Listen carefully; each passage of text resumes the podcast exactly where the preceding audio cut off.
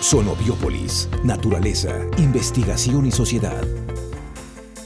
Hola, ¿qué tal? Ya es la semana número 7 de este 2024 y estamos aquí para traer a usted temas que tienen que ver, ya sabe, con la ciencia. Bienvenidas, bienvenidos, iniciamos. ¿Quién es y qué hace? Yo soy Alejandro Patiño, soy encargado del sistema de incubación y revisión sexual aquí en la unidad Nayarit del Centro de Investigaciones.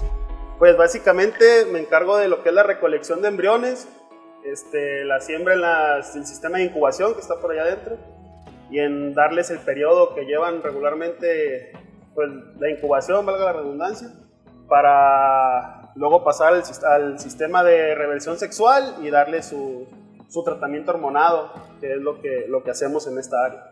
Cuéntame una anécdota de algo que te, que te gustara mucho. Pues, mire, una, una de las razones por las que, las que continué aquí en el laboratorio fue precisamente eso. Al principio para mí algo muy simple, como que mantener organismos y cosas así. Yo sí, yo soy de ingeniería química, soy egresado de ingeniería química.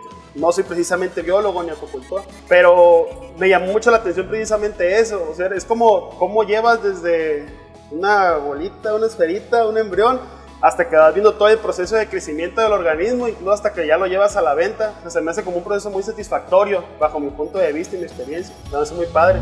Tu función es que se logren, ¿no? Sí. O sea, que, que pasen a la siguiente fase. Sí, ¿Cuál es el índice de mortalidad? O sea, si, si muere alguna parte. Sí, regularmente en los, en los sistemas de incubación, pues incluso está reportado en literatura que tienes hasta el, tienes máximo el 60% de supervivencia, como un 40% de, de mortalidad lo que vas a tener en ese tipo de sistemas. Y pues nosotros, pues parte de la misión de lo que hacemos aquí es eso, estar logrando cuando menos lo reportado o incluso ir un poco más, más allá de lo que, de lo que se, se reporta normalmente. ¿Se ha logrado?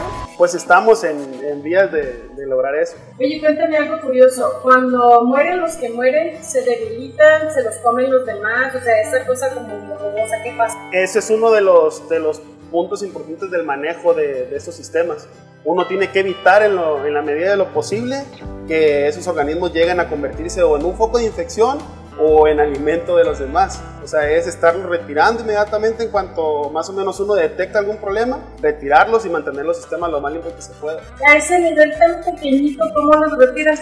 Pues tenemos mallas pequeñitas también para los organismos y es también tratarlos con mucho cuidado porque, porque también el estarlos cuchareando, vaya, por llamarlo así, pues también les va a generar estrés y puede ocasionar que se siga haciendo como una cadena de problemas, pues, de infecciones. Estás encargado que tengan lo que necesita el pez, o sea, llámese nutrición, clima, o sea, como hazme como un resumen de pasos. Pues para mantener el sistema sano, lo primero que, que- que tenemos que hacer son medidas de prevención. ¿Qué medidas de prevención? Pues antes de, de volver a iniciar otros, un ciclo de, de incubación, lo que tenemos que hacer es hacer limpieza y sanidad del sistema. Se hace sanidad completa, después se, se aplican los organismos y es de mantenerlos lo más, lo más limpios posible y lo- las densidades también tenerlas controladas, que no se nos eleven las densidades o que no se nos bajen demasiado. Es como mantener un equilibrio siempre del sistema con sanidad, inocuidad y el manejo de los organismos. Siempre existen métodos de mitigación, profilácticos. Regularmente usamos sal como método profiláctico. Si se fija ya en el sistema de incubación tenemos un, un filtro UV también para mantener, o sea, evitar en lo posible que nos llegue algo. Siempre la prevención. Oye, Fatima, y ahí, ahí la gente es muy curiosa,